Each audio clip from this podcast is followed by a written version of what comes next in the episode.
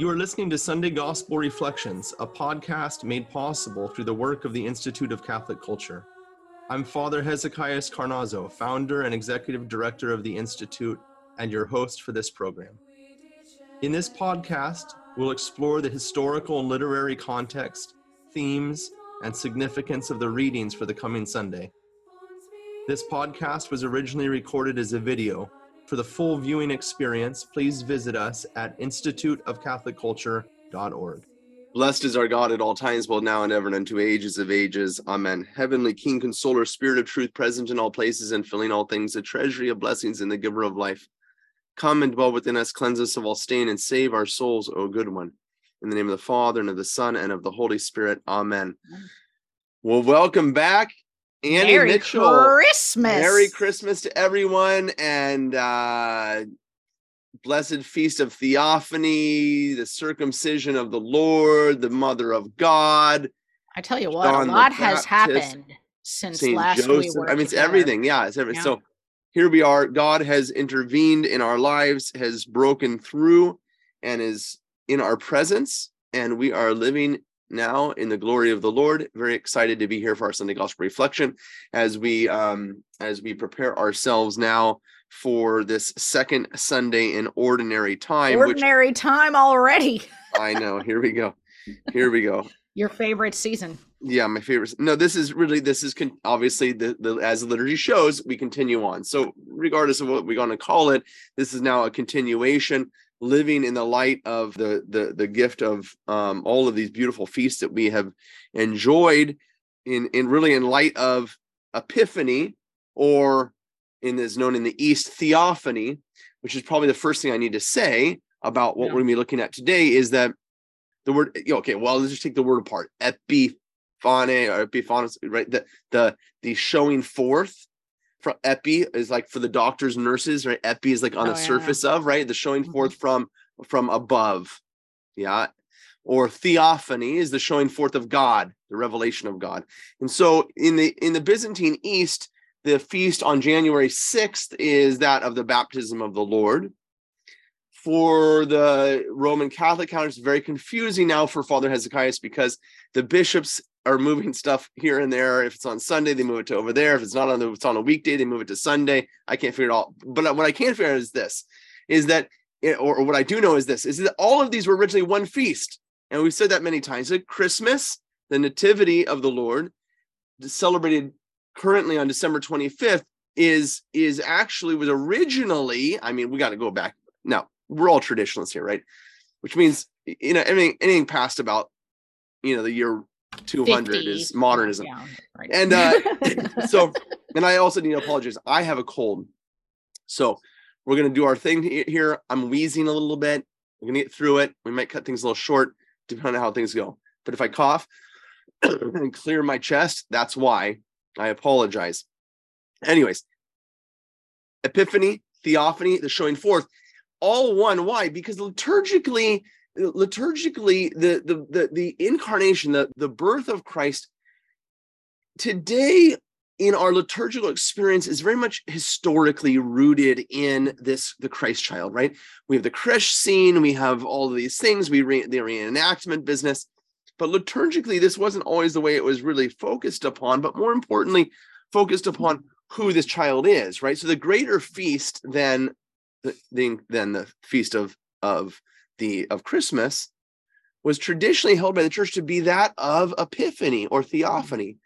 Why? Because it's not until Epiphany or Theophany that you know who this child is. what child is this? what child is this and so so we we, we celebrate all of these feasts okay i'll, I'll translate i'm not going to use you know christmas theophany Epip- epiphany the birth of jesus the visitation of the wise men the baptism of the lord the wedding at cana these are all theophanic right these are all god showing right but really the nativity is only understood in light of the other three right when when we hear and we see the reality of who this one is okay Yeah.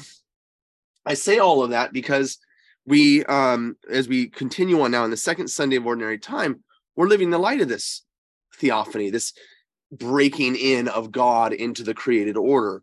Yeah. Um, and uh, um, and we kind of follow that theme now into John, but starting with Isaiah. That's my Yeah. introductory thoughts. Let's go. Yeah, it's pretty clear. Okay, so here are the readings for the second Sunday in Ordinary Time. Get your Bibles ready, get Here your go. out, and this is what we've got. For the first reading, it'll be Isaiah chapter 49, and we'll read verse 3 as a bit of a setup, and then verses 5 and 6. The responsorial psalm is taken from Psalm 40. The gospel is John chapter 1, verses 29 through 34. And the epistle is St. Paul's first letter to the Corinthians, chapter 1, verses 1 through 3. So we're starting with Isaiah today. Here we go. Not uh, not much different from being an Advent, I suppose. yes, we suppose. we suppose. All right, here we go. Isaiah chapter 49. And again, we're starting in verse 3 if you're following along in your Bible, and then skipping verse 4. going Which one with verse four? six. They didn't like verse four, I guess. I have no idea. Yeah. Okay. Maybe we can look at it when we're when we're done here. I'll read the lectionary version first. All right, here we go. The Lord said to me, "You are my servant Israel, through whom I show my glory." Hmm. Now the Lord has spoken, who formed me as his servant from the womb, that Jacob may be brought back to him, and Israel gathered to him. And I am made glorious in the sight of the Lord and my God is now my strength. It is too little, the Lord says, for you to be my servant to raise up the tribes of Jacob and restore the survivors of Israel. I will make you a light to the nations, that my salvation may reach to the ends of the earth. Okay, Father. So, first of all, um, you know, as is our custom here on SGR, can you give us a sense of of what's going on in Isaiah when we come to this Well, passage? Lest lest everybody drive their car off the closest cliff, I am not going to do what what we've been doing ad nauseum, which is tell you where Isaiah fits into salvation history. Sure. You can do that by going back to Gen uh, to Isaiah chapter one, verse one and following. Okay. Now, now that I've prevented you from uh from, total destruction, let's go back to chapter 48, just up a few verses to verse 20. Go forth from Babylon, free from Chaldea. Declare this with a shout of joy, proclaim it, send it forth to the end of the earth. Say, The Lord has redeemed his servant Jacob. They thirsted not when he led them through the deserts, and so forth and so forth. and So forth. okay. Now, there's my immediate context. What is being talked about in the passage that we're talking about? We're talking about the return from Babylon. Isaiah is prophesying now in the second half of his prophecy, which really the turning point we've looked at before is chapter 40, verses uh verses one and following, which you're all familiar with, um, or I should say verse three and following, which you're all fam- familiar with. A voice cries in the wilderness, prepare the way of the Lord, make straight the desert and a highway for our God, which of course, when we look at John the Baptist in a few minutes, which quotes this text, right? So Mhm. John sees what's taking place and is prophesying in light of Isaiah's prophecy that now what Isaiah was talking about is is happening. Now, John's down the Jordan River, right? And he's about to baptize Jesus. So we're going to read then Isaiah as John points us to Jesus. We're going to read Isaiah as pointing then to Jesus and prophesying what's taking place. So we've talked about prophets before about how they when they speak they can have multiple layers of meaning because it's not only the person speaking but it's god speaking through the person right and so they can observe what's taking place around them and observe it truly they're not fortune tellers right prophets are not fortune for telling the future they're telling what's they're, they're they're seeing the signs of the times if you will right and they're saying what's going on but while they're doing that, they're also saying what is about to take place because of what they see. So when they see, for example, Ahaz, you know, doing what Ahaz does, he's like, "Mm, this ain't to go well. You know, Babylon's to come and conquer all of you people. Okay.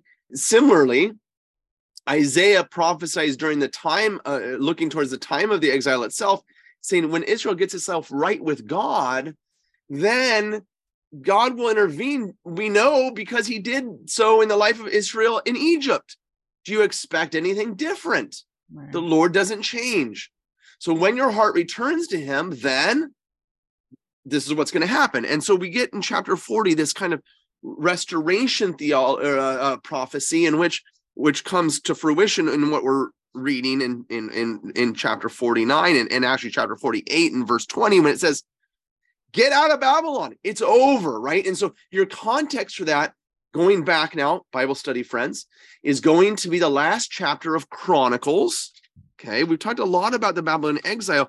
We don't always talk about the return all that much but we need to do that right now. Let's go back to second chronicles and and since our goal here is just to become biblically literate here at the institute of catholic culture um, and uh, um, we'll just remember that first and second kings is written to all of the tribes of israel right? All the 12 tribes but chronicles is written just specifically for judah. That's the the, the tribe the, the the kingly tribe right? Judah around jerusalem around the throne. You all know because we've been studying all the schism that took place between when rehoboam and jeroboam and the big Mhm. all that business that took place. And if you haven't, you got to go listen and watch and participate in our Swords and Serpents series so that you're familiar with all of this stuff. Now they go into exile for 70 years and they return. But when it returns, here you go in Second Corinthians chapter 36. Second Chronicles. Sorry, Second Chronicles. Is that in the New Testament? Uh, yeah, no, it's in the Old Testament, Second Chronicles. Thank you very much, Annie, for making a complete moron of myself. Um, and uh, Second Chronicles, chapter 36. People flip into the wrong part of their Bible. That's, That's, right. Verse 22, or uh, you know what? Just for all of us, just to because we have a lot of love here at the Institute. We know that Babylon exile business and what was going on. We remember Jeremiah chapter 34, how they didn't observe the Jubilee year, right? Right. They didn't. And so look at this, verse 21. To fulfill the Lord, to fill the word of the Lord by the mouth of Jeremiah until the land enjoyed its Sabbaths right? Mm, Until it enjoyed nice. its jubilee, until it rested, right? Because they had been abusing and enslaving the people. So the and and who's going to enjoy those Sabbaths? What's going to be the remnant that was left, right? At the end of Second Kings chapter 25, when a remnant is left there, and who was that remnant? They were the slaves that had been enslaved. They're left in the land, and they're given 70 years. They're given a Sabbath Sabbaths It's a. Sabbath of Sabbaths, right? Seven times Yeah. seven, right? And and and, and seven times. Well, okay, edit that. Edit that. I'm going to read this again.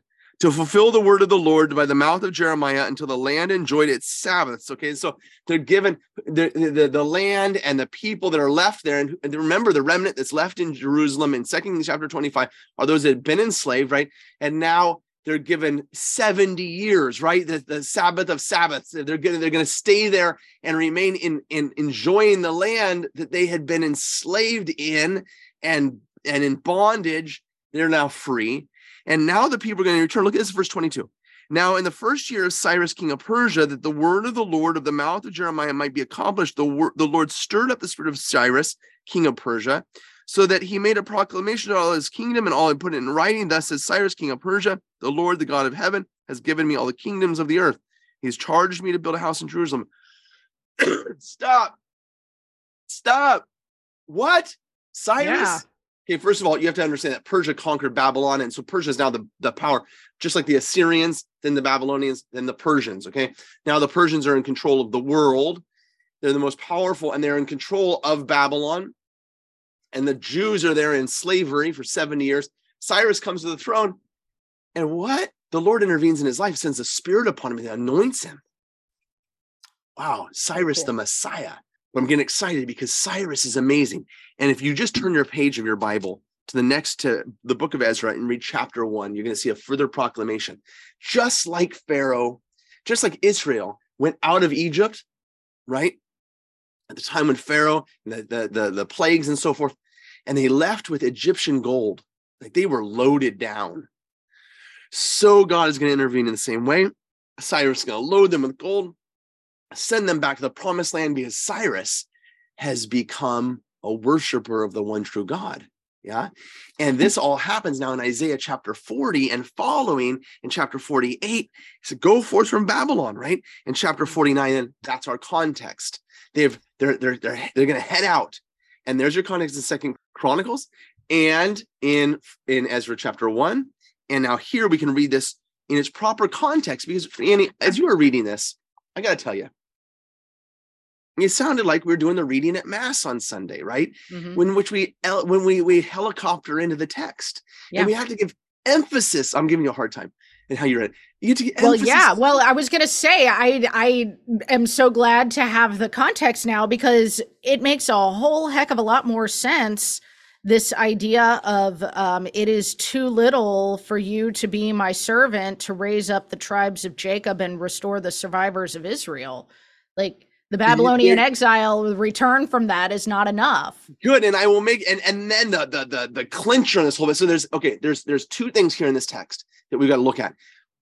The, the the first one is the movement from servant or slave hmm to son. Yeah. and this is fundamentally important to the old testament peoples and of course the revelation of the new testament that israel is is not a a slave to god as israel was a slave to pharaoh right? They are servants but servants of a of a new nature. Yeah? And that new nature is to be this which is the second part of this thing is to be a light to the nations. They are to be like god who is the light of the world right? And we're going to see that in john chapter 1 in the beginning was the word and the word was, was with god and the word was god. He was in the beginning with god and all things were made through him. With without him was made nothing was made. In him was life. Life was the light of men light shined in the darkness right? That's all genesis uh, language yeah? Israel in its in its formation in the old testament was meant to be that light. And we get that all the way back in genesis chapter 12 the uh, uh, with abraham. If you want to flip back there real quick notice the calling of abraham the covenant that is established between god and abraham. In chapter 12 the blessing which abraham receives in verse 3 chapter 12 verse 3 of genesis I will bless those who bless you, and, and him who curse you, I will curse, and, and in you all the families of the earth shall be shall bless themselves. So far from being separatists, far from being isolationists, and, and this is I'm going to go after uh, as a hobby horse for just a moment. This idea of holiness, which Israel is called to, to be holy to the Lord. And if I ask you right now, what does the word holy mean? It means, Annie, come on, give it to me. Set apart. Set apart. This is the this is the the textbook answer, right? hmm But we, it's it's an insufficient answer. You are set apart for a purpose. And that purpose is that you may no longer be set apart, Mm. or that the whole world might be set apart, right? Set apart from what's going on so that you can change what's going on. Yeah. That's what Israel was meant to be a light to the nations, a light to the Gentiles, if you will. Okay. And here we have it in in Isaiah chapter 49. This this transition is it, it it is too little, the Lord says, for you to be my servant, to raise up the tribes of Jacob. Jacob is, right, our forefather, Jacob, who gets a new name, Israel. That's 12 who has 12 sons, right? So when we talk about Jacob, we're talking about all of the family of God. We're talking about Israel of the Old Testament, the church of the Old Testament, and restore the survivors of Israel. Who are the survivors of Israel? Noah's went into Babylon, Yeah. right? And then, boom, for a purpose. I will make you a light to the nations that my salvation may reach the ends of the earth. Okay. And this is the whole thing. And this is why you have to understand the gospel of Jesus Christ in terms of the Old Testament is God doesn't change his plan. When we're reading the gospel of Jesus Christ, we have to understand that, that Jesus is doing, I'm going to risk saying something. He's not doing something new. I know there's also passages uh, uh, it's, uh, that you could pluck out of the verse and like, okay, and then you got the New Testament, right? The New Covenant. Okay, fine. But he's doing these things as a restoration of what was supposed to happen. That's the point. And then Isaiah is, is prophesying now, yes, the return of Israel from Babylon, but more importantly, he's prophesying the return of God's people from their exile in covenant with the devil, right? Ultimately, what's going on in Babylon, what's going on in Egypt, is just an incarnation, a manifestation, what's going on in humanity. Does that make sense, Annie? Yeah. Yeah, and and we get salvation history and the stories as indicate uh, I know incarnations of the bigger problem, Mhm. and that's why salvation history is always in, in light of Genesis chapters one through three, right? uh, Pharaoh and Israel, Babylon, and so forth, always in light of Genesis 1 through 3, and therefore Jesus in light of 1 through 3, and therefore every prophecy pointing the way to the full restoration because Israel's going to come back. They're going to come back loaded with gold, with Cyrus's gold. They're going to come back to be a light to the nations, but unfortunately, they're not going to be. And we've seen that too many times. We're not to get into that today. But but the, the, that's the point, right? That's the goal is that Adam and Eve in paradise were meant to be a light they were meant in, in this way that God gave, placed in their hands, in their hearts, his life. And they were meant to till and keep the garden so that the garden would be divinized, we would flourish with God's life. They were to bless creation and make it holy. So their job was this, this a priesthood in paradise in which they were to sanctify, make holy all of creation. But they failed to do that because they failed to do what God asked them to do. And therefore, everything that God had placed in their hands fell at that moment. It was exiled from God. And Jesus has come to make that happen again, to restore that to us. And he begins that, of course, in the Jordan River. Um, but before we get to the Jordan River, we have to look at the response to the Psalms, unless you have another question about Isaiah, Annie. No, I was going to say it's a nice transition when you think about that being the will of God. Here I am, Lord. I come to do your will, is the response. there it is and that's that's ultimately what israel is dealing with in babylon what isaiah prophesies that when israel comes to this re- realization that that they are to be the servants of the lord and of course the lord's response is then to make them more than servants then he- when they re- when we open our heart to god's will in our life then his will will be done right and then thro- flowing through us will be the life of god we will become that light we have to keep reading though here I am. This and again, that responsorial psalm. I maybe I haven't said this in a little while because I, I'm always harking on it here at the institute, and that is it is a psalm. It is a song. It's meant to be sung. Yeah, and this and music opens our heart, right, so beautifully to that which the music is in bringing about.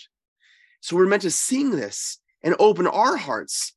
We who find ourselves in darkness, in exile, that the light of the world which has now come to us might enlighten us and through us enlighten those around us. Here i am lord i do my uh, i come to do your will. I have waited waited for the lord. This is psalm 40 okay you can read the whole psalm. I have waited waited for the lord and he stooped toward me and heard my cry and he put a new song into my mouth a hymn to our god. That's so that's so new testament. It's so beautiful right? Yeah. the word of the lord has come to dwell among us. Sacrifice and this is we have to spend a little bit of time here annie sacrifice or offering you wished not but ears open to obedience you gave me. Holocaust or sin offerings you sought not. Then I, then said i behold i come it is in in the written scroll it is prescribed for me to do your will o my god is my delight. And your law is within is within my heart okay? This is huge. This is the the fundamental issue going on in the old testament. A fundamental issue which is the which is which is which is the downfall of israel at the at, at the babylonian exile and it's ultimately going to be the downfall of israel post babylonian exile and that is that it's not just a matter of doing stuff it's a matter of doing them right Hmm. which is why when we've looked at uh, at uh, at Malachi and other uh, other prof- return, prophets that return from Babylon, they're prophesying saying, "What are you doing, offering lame sac, you know, lame animals and blind animals and stuff like that? Where is your heart, Israel?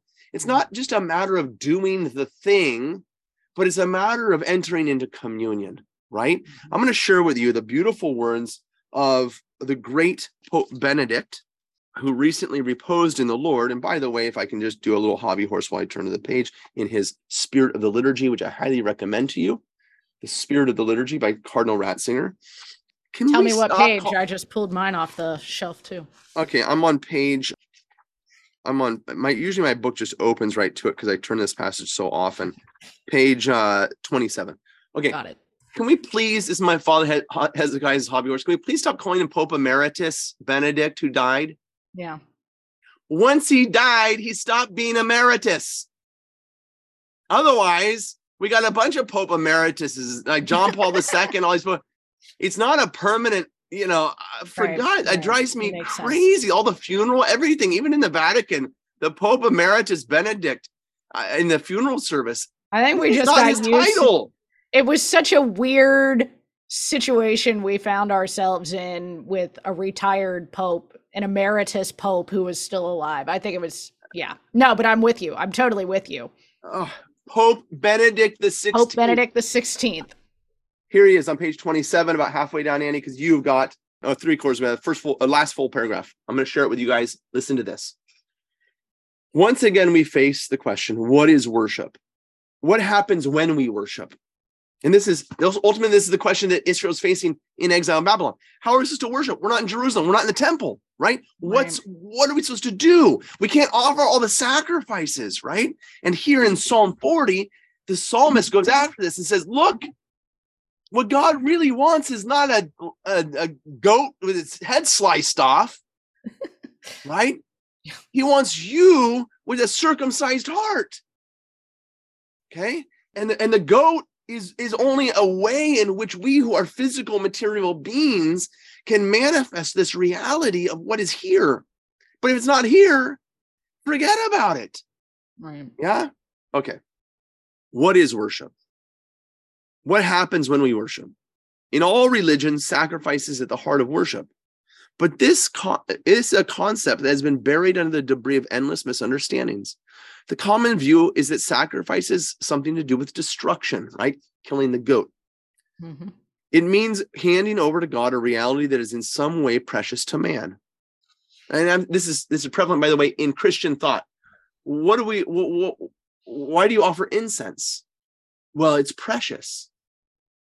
And so, what does this mean that you're burning it?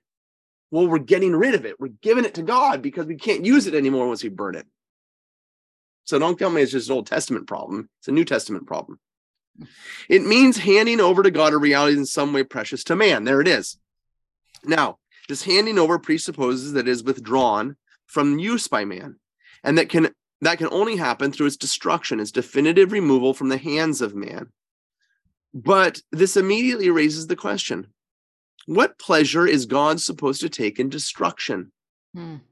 One answer is that destruction always conceals within itself the act of acknowledging God's sovereignty over all things. But can such a mechanical act really serve God's glory? Obviously not. True surrender to God looks very different. It consists, according to the fathers, in a fidelity with biblical thought, in the union of man and creation with God. Belonging to God has nothing to do with destruction or non being. It is rather a way of being. That's the most important point right there. It is a way of being. And now he's going to go after this thing a little bit more. It means emerging from a state of separation and apparent autonomy, of existing only for oneself and in oneself. And it means losing oneself is the only way, po- uh, only possible way of finding oneself. That is why St. Augustine could say that the true sacrifice is the Civitas Dei, that is, love transformed mankind divinization of creation and the surrender of all things to God, God all in all. That is the purpose of the world. That is the essence of sacrifice and worship. Okay, I had to get that out there because not only is Pope Benedict awesome, Amazing. um, but but because it it hits here on this responsorial psalm of what God is asking and the church is asking us to do this coming Sunday. And I got to get on another little hobby horse very quickly, and I'll get it out of the way. And that is the church is not asking you to fulfill your Sunday obligation. Fulfilling your Sunday obligation is going to do, I'm going to risk being completely, yeah, it's going to do nothing for you Now, half the people just clicked stop the video and throw the institute out. But for those few people that stayed with me, it's going to do nothing for you unless you enter into communion with God. This is why confession is so important. This is why communion is so important. Eh, The obligation is there to make sure you don't fall off the, the body of Christ. Yeah? What is the goal of our Sunday obligation? What is the purpose of it? It is to place us there so that we can do what Ratzinger's talking about.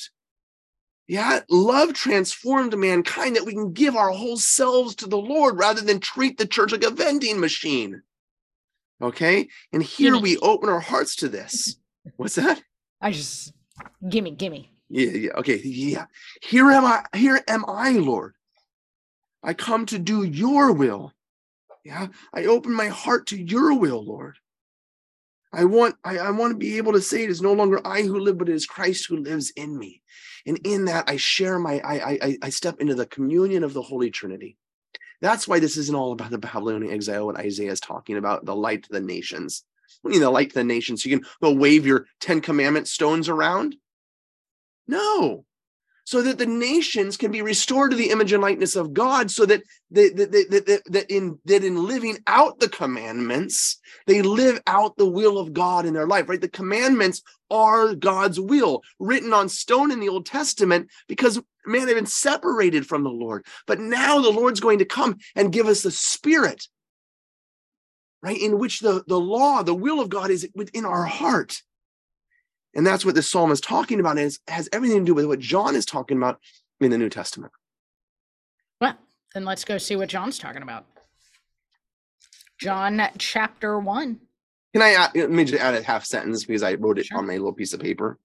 When this happens, right? When this communion with the Lord takes place, then evangelization must necessarily follow. The light to the nations is a is a natural outcome of the communion. Does that make Well, sense? Because God is love, basket. Yeah. right? Okay, now let's go to the New Testament. Okay. John chapter 1, and we are starting at verse 29. You ready, Father? I am, but I just got to tell you that we got to broaden things out a little bit here from verse 29 because this is we're like again we're jumping into the middle of something. But go Yeah. ahead. Okay. Well, we'll read this part first. Yeah, yeah. John the Baptist saw Jesus coming toward him and said, Behold the Lamb of God who takes away the sin of the world. He is the one of whom I said, A man is coming after me who ranks ahead of me because he existed before me. I did not know him, but the reason why I came baptizing with water was that he might be made known to Israel. John testified further, saying, I saw the Spirit come down like a dove from heaven and remain upon him. I did not know him, but the one who sent me to baptize with water told me, On whomever you see the Spirit come down and remain, he is the one who will baptize with the Holy Spirit. Now I have seen and testified that he is the Son of God.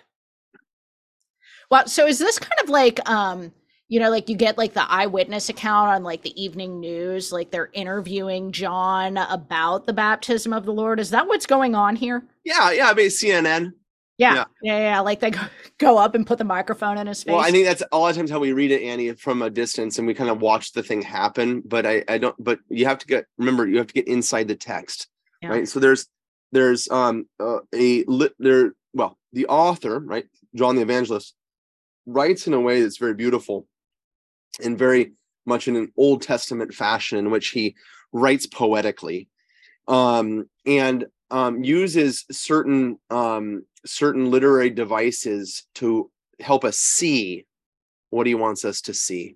And I'll I'll give you an example of that. Um, um, well, going back to to to the earlier verses of chapter one of John, John one verses one, um, verses one through eighteen Mhm. is um is written in a chiastic structure that means that the, the the the themes that are dealt with in the first few verses and in the last few verses are the same and they and then the next few and the next few and the next few and the next few until they get to the middle. Chiastic like the X, right? And Sure. so the first verse I'm, this is really I should use my little marker board, but okay. So that the verses up here and the verses down here are the same until they get to the middle point, the most important point of this text. I'm asking, what's the most important point of the prologue of John? Most people will say, and God became man and dwelt among us. But this, because of course, in the old mass, this text was read at every mass at the end, and that's the point when everybody genuflects. But that is not the most important verse of John's prologue, at least as far as John is concerned, because John is writing this chiastic structure in which the center verse, the center line, is that he gave power to become children of God in Hmm. verse 12. Okay, because this is the point of the incarnation, right? God became man, dwelt among us, so that, right? He didn't was a good in uh, uh, for for his own sake, right? But Right. so that he might give us power to become children of God, right? That we might be a light to the nations, um, that we might no longer be servants but sons, if you will.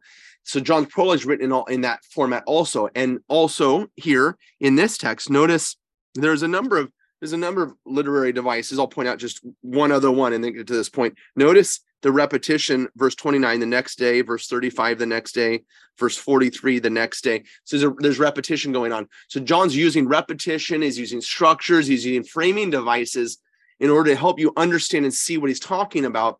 We don't have time to get into all of this, why he's saying all these things, but in this particular text, there is a framing device in which we see in verse 29 the next day he saw Jesus coming toward him and said, Behold, the Lamb of God. Look at verse 35. The next day, again, John was standing with two of his disciples and he looked at Jesus as he walked and said, Behold, the Lamb of God. You see how that repetition there? Right, right. So right. that is a framing device all around this, the central, the, the thing which is in the middle of this framing device, which is that John bore witness and saw, said the Spirit descended as a dove from heaven on him, right? Remained on him. So there's the point is that this, this, this Lamb of God is a lamb which has received the Holy Spirit. And I'm going way into detail beyond what your question is, Annie. But the, but the reason I'm saying that is that the answer is no. This is not CNN reporting uh, at the Jordan River. This is John writing a text which is which is poetically delivered so that you can draw out from it all the, the the most important points that John wants you to see. So John is helping you see what's going on and not only see what's going on but see right to enter into what's mm-hmm. going on and hear the lord speak and stand at the jordan river with the apostles and behold the lamb for who he is Uh, well, actually, that brings me to another question. Um, does John the Baptist know him or not know him? I mean, it's like he says, "Behold, the Lamb of God who takes away the sin of the world," and then like a couple of times he says, You- "I did not." you know asked me this you asked me this question like a month ago or whatever two months ago maybe it was like a year ago and i don't remember I don't know. you remember when john I don't remember that long ago. Are you kidding me? I live in the present, Father. I just live in the present. remember when john's disciples go to when john's Oh yes, yeah, yeah, yeah. right Okay, yeah. That was right you asked that question like did they not know right did they not know who he was hmm right and john and john remember and the fathers tell us he knew but he he, he the way he spoke was to help them see Sure. right Yeah. and i think there's something similar here going on that john the baptist knows and we, we it's just say from a human standpoint he knows and he doesn't know. We can say that for sure. Like i mean do you know the lord annie? Like do you like do you know the lord right? Yeah. no. And, and in this in this we can we can we, we we cannot no we cannot conceive of we cannot wrap our mind around god because he is beyond our limited capacity. So in that sense we can say no. But the prophet always embodies the people. In the old testament he oftentimes will live out what's going on in the life of the people so that they can see in him what's going on in them There- prophet's like a mirror standing there right hmm and I think there's something similar going on here in this text because we get this theme of knowledge throughout this text. Go back to John chapter 1, verse 10. He was in the world, and the world was made through him, yet the world knew him not. Right? Okay, now I'm going to go back actually to verse 5. the light shines in the darkness and the darkness has not overcome it. Or con- the word here is is to conceive of to, to control or to bound bind in right? And so it's a, a, a similar theme similar idea right? But Right. here the world does not know him. And john in throughout his gospel i'm just going to point point out a couple of, of of times for you when this when this happens. In in john i mean how many times they not understand who he was right the the road to emmaus Yeah. uh, Mary Magdalene. But even back before the resurrection, there's many times when they're scratching, is he the Son of God? We know this, we know, or or or about the the the paralytic who's uh, who's healed. You know, there's all these times in which John and the theme of knowledge comes out. And I think here with John the Baptist, he's embodying the reality that the people themselves are in darkness. They have not received the word. So John stands with them, right? And then John helps them do what John has done. And that's where you see this. Watch it. Watch this in verse what we were reading, verse 29. The next day he saw Jesus coming toward him and said, Behold, the Lamb of God who takes away the sins of the world. This is he of whom I said, After me comes a man who ranks before me, for he was before me. I myself did not know him. Okay. So, but he did not know him. But for this I came baptized with water that he might be revealed to Israel. And John more as I saw the Spirit of- descend as a dove from heaven, and it remained on him. I myself did not know him. But he who sent me to baptize with water said to me. So John's had a John's had an aha experience. So John's He's had had a- revelation. he's- he's He's had a moment. Lord, right? Yeah. There it is. So now John is going to do what God has done for him for the sake of others. And this is very beautiful when we think of Isaiah, right? A light to the nations. John is going to be that light, the, the one who points the way. I always love to go into the churches in the Byzantine tradition. There's always an icon uh, on the iconostasis uh, that, that separates the holy place from the, the nave of the church. It has John the Baptist on it. He's always there. And he's always pointing the way to the icon of Jesus. So I always like to go before the icon of mm. John the Baptist and ask for his intercession that he show me the Lamb of God, right? And and then I may go through this process to come to know the one who he did not know, but has come to know because he sees him for who he is, which is fundamental to this text. That this isn't just, I mean, you can say, what the Lamb of God? That's very, that's very cute, right? I like lambs, you like lambs, and we like God, so we like the Lamb of God, right? The, Sure. the uh, uh, uh, lamb, right? He's so cute and so nice, but this is not what John is talking. John the Evangelist is talking about when he's writing. It's not what John the Baptist is pointing out, and we know this because of that non-CNN reading, in which we see the literary structure of the text, in which we have a framing device, which is the Lamb of God. In the center of that framing device, because you have to ask yourself, what's he talking about? What Lamb of God, Annie? What what does he mean? The Lamb? What are the people supposed to see in this guy, right? This Lamb of God guy. What's that supposed to mean? Wh- wh- What's the Lamb of God? You Christians need to wrap your mind around the Old Testament because we get disconnected from the Old Testament.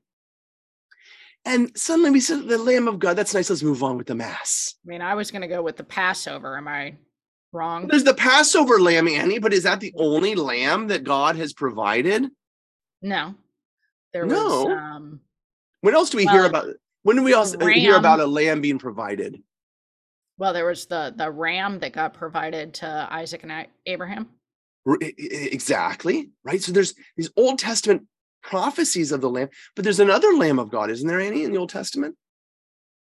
Hmm. Remember, I, Uh, what, what Old one. Testament book are we reading, Annie? Right now, Isaiah.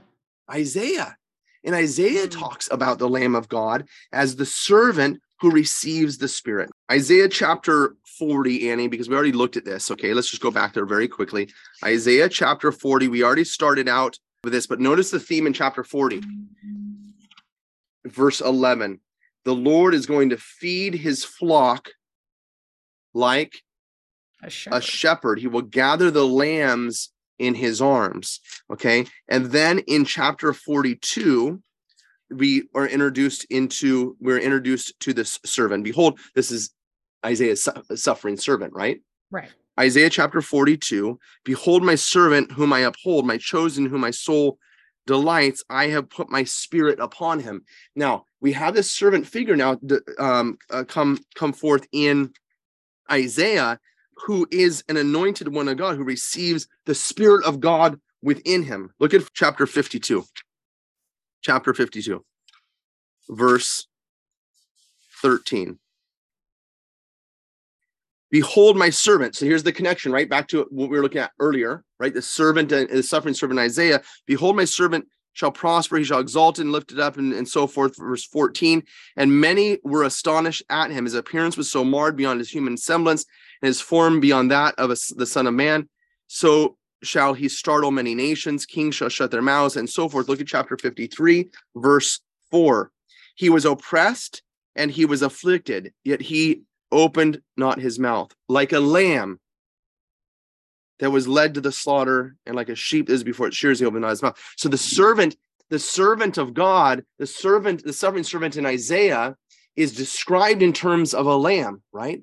But that suffering servant is one who has the spirit of God descend upon him, right? Mm. So now we can begin to read John and John the evangelist's explanation of that Lamb of God that John sees in terms of Isaiah chapter 40 and following, right? Which is so beautiful because now you have a full biblical context in which you see John, John's going, Do you see that Lamb of God? And you see, I mean, yeah, but give me some meat on those bones. What am I supposed to be seeing? And what I'm supposed to be seeing is the Lamb of God as described, the servant of God, right? Who's ultimately going to become the shepherd of God's people. And it's in that context now that we can read John, the Gospel of John, in which we see Jesus as the suffering servant who, who remains silent. Yeah. Mm-hmm. And, and so and so I, I share all that with you, Annie, and that that I didn't even remember what your question was to take you there, but it's not CNN, right? It's in the context of salvation history in which I stand there with John as I see the Lamb of God, I see Jesus, I see the, the Spirit descend upon him, and I begin to remember all of the Old Testament, especially Isaiah, in which God's people are going to become a light to the nations. And John has just told us that this one is that light. And he is that servant and he is that lamb. And now we're going to watch him walk through the gospel doing exactly what Israel of old had failed to do, namely to live in the image and likeness of God as Adam before the fall. Hello, Jesus appears at the resurrection, tilling and keeping the garden, in which Mary Magdalene sees him as a gardener. So John's John's uh, the whole gospel has to be seen like as this one thing, this one beautiful portrait, this beautiful picture in which all of these ingredients are coming in so we can see the, the, the face of the Son of God for who he is. Well, yeah, I was going to say, spoiler alert, right at the end. I mean, he calls him, he says he is the Son of Son of God. God. Exactly. Wow. All that and that in this little passage here, huh? Father? Very impressive. Very impressive. Well, I have no more questions on on this unless is there anything that we didn't touch on that you wanted to? Oh, you know, it, guys, there's so much in John chapter one that I just, it's just, it's just, it's just all too much. It's really all too much. And it, and I, and I, I'll just share with you, um, I'll just share with you the, uh, a couple of quotations from the church fathers about the baptism of John and, and Jesus. St. Basil the Great teaches, water fulfills the image of death and spirit gives us the earnest of life. The water receives the body as in a tomb figures death, while the spirit pours in the quickening power, renewing our souls from the dead sins unto their original life. Okay. And St. Athanasius, nor does repentance recall men from what is according to their nature. All that it does is make them cease from sinning. And so St. Ephraim kind of brings all this together and says, John whitened the stains of sin with ordinary water, so that bodies might be rendered suitable for the robe of the Spirit that is given through our Lord. Right? We talk about the Wow. we talk about the um baptismal font as both a tomb and a womb. And here we have the ministry of John and the ministry of Jesus coming together so beautifully. John prepares the person through repentance, but repentance is not ultimately the end, it's not the goal. The goal is communion with God. This is why I often tell, tell people that come to me in Holy Confession I say the purpose of confession is not confessing your sins. That's not the ultimate purpose. It's part of confession, but it's not what confession is all about. And people are like, what? You have to confess your sins. I understand that. Yes. But confession is first and foremost about confessing Christ, who he is, which is why the, in, the, in the traditional confession, we always confess before the image of Jesus, right? In the, in the, in the old uh, uh, confessionals and so forth, and even today, God, God willing, in some places, there the cross, the crucifix is there. Okay, there's a reason for that. In the Byzantine tradition, we confess before the icon of Jesus or the gospel book. Okay, because we confess to Christ who he is. And only then, once I bow down before him and confess him to be the one in whose image and likeness I've been made, I can then see how far I've walked away from my high calling as a son of God. How, how is the mirror looking? Does it work? Right? Or does it not working? And if the mirror is not working, in other words, if I don't look like this one in front of me, then I've got a problem. And that's what I start saying in confession, right? So there's there's where John the Baptist, right, calls people to repentance, the beginning of the restoration.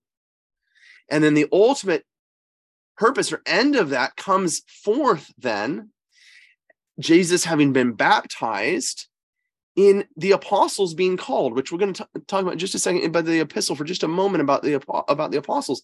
The apostles are called in the following verses, verses 35 and following, when they begin the disciples of John the Baptist begin to follow Jesus. Yeah. So you have there John the evangelist, right? And Andrew. These guys were disciples of John the Baptist before they became disciples of Jesus.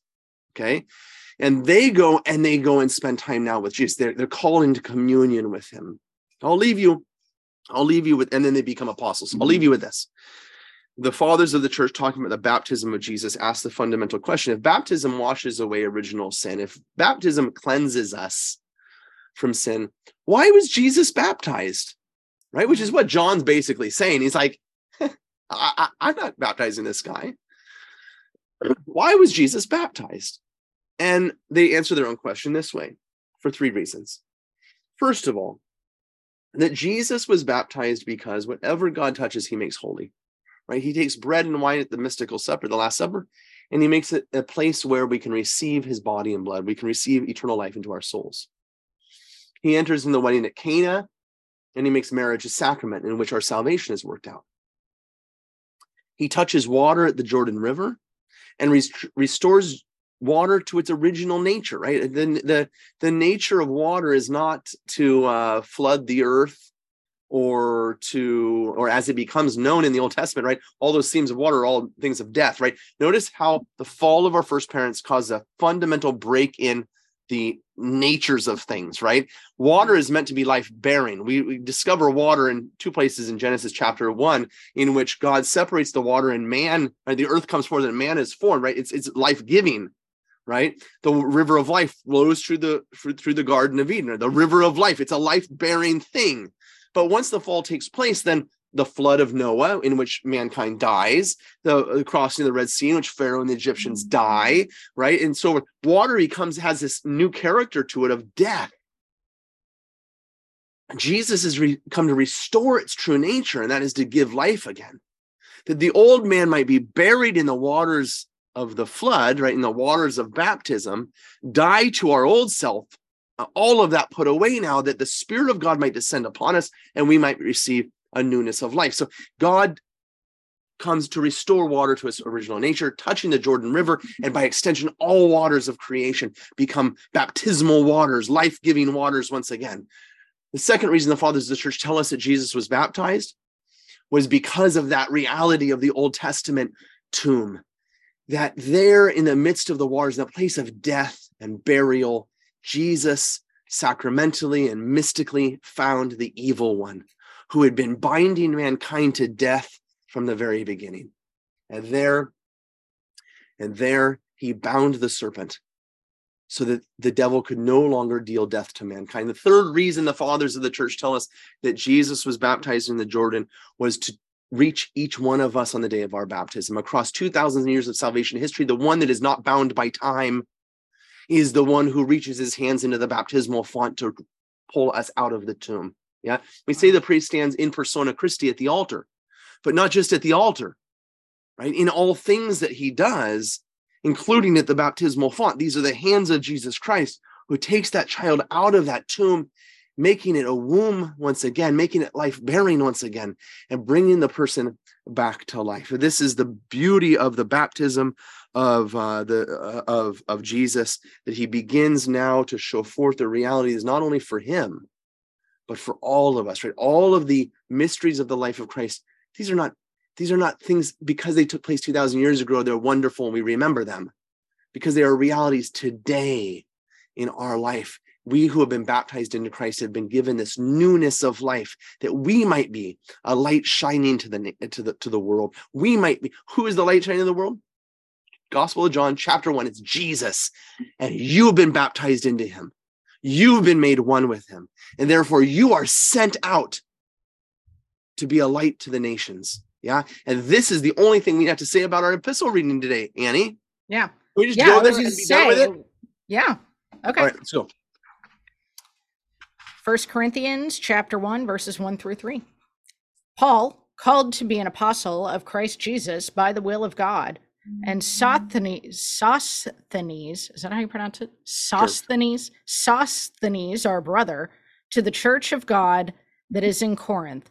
To you who have been sanctified in Christ Jesus, called to be holy, with all those everywhere who call upon the name of our Lord Jesus Christ, their Lord and ours. Grace to you and peace from God our Father and the Lord Jesus Christ. Okay, you know, this is one of those again, another of those epistles. The reader gets up there, is like, what?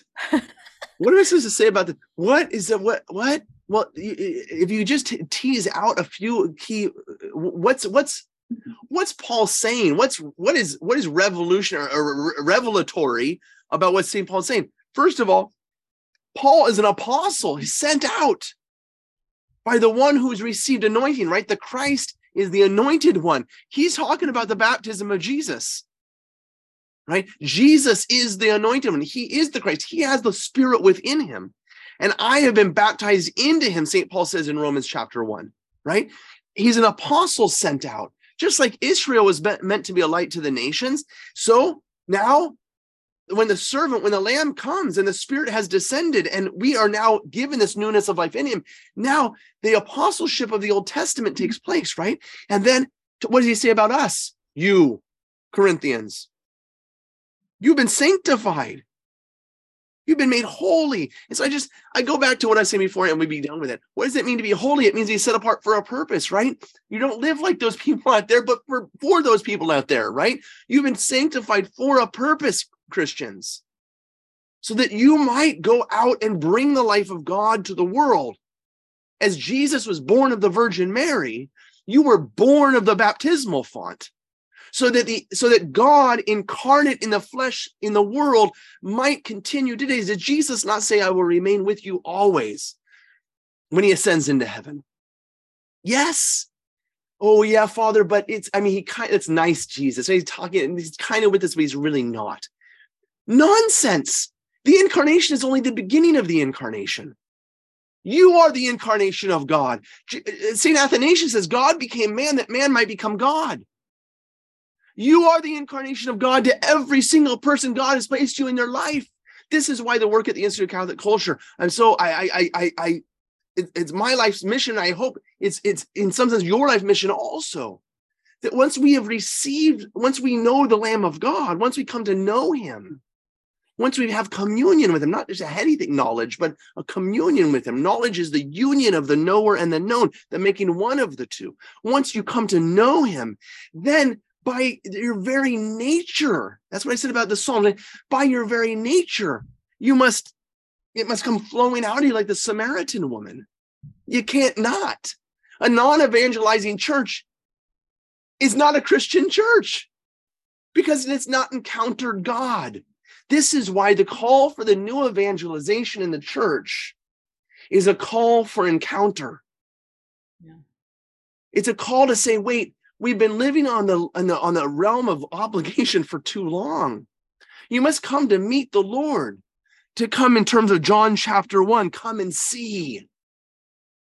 and to be there with him, to encounter the incarnate Lord so the incarnate Lord can encounter you and the two can become one. And you, as a Christian, might go out there as the incarnation of God to the world and be a light in your workplace, in your families, in your homes, in your parishes, in everywhere you go. You have a gift. You walk into a restaurant, you are the living tabernacle of the living God. You are the light to everyone in that restaurant.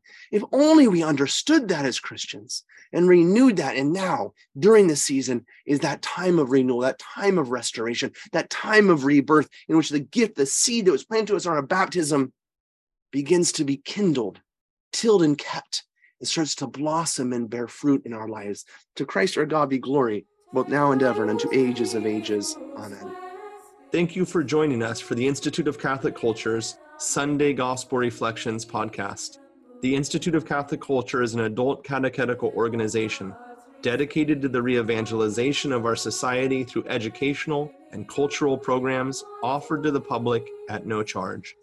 I invite you to explore all we have to offer, including over 900 hours of on demand catechetical opportunities, and sign up for our upcoming events by visiting instituteofcatholicculture.org.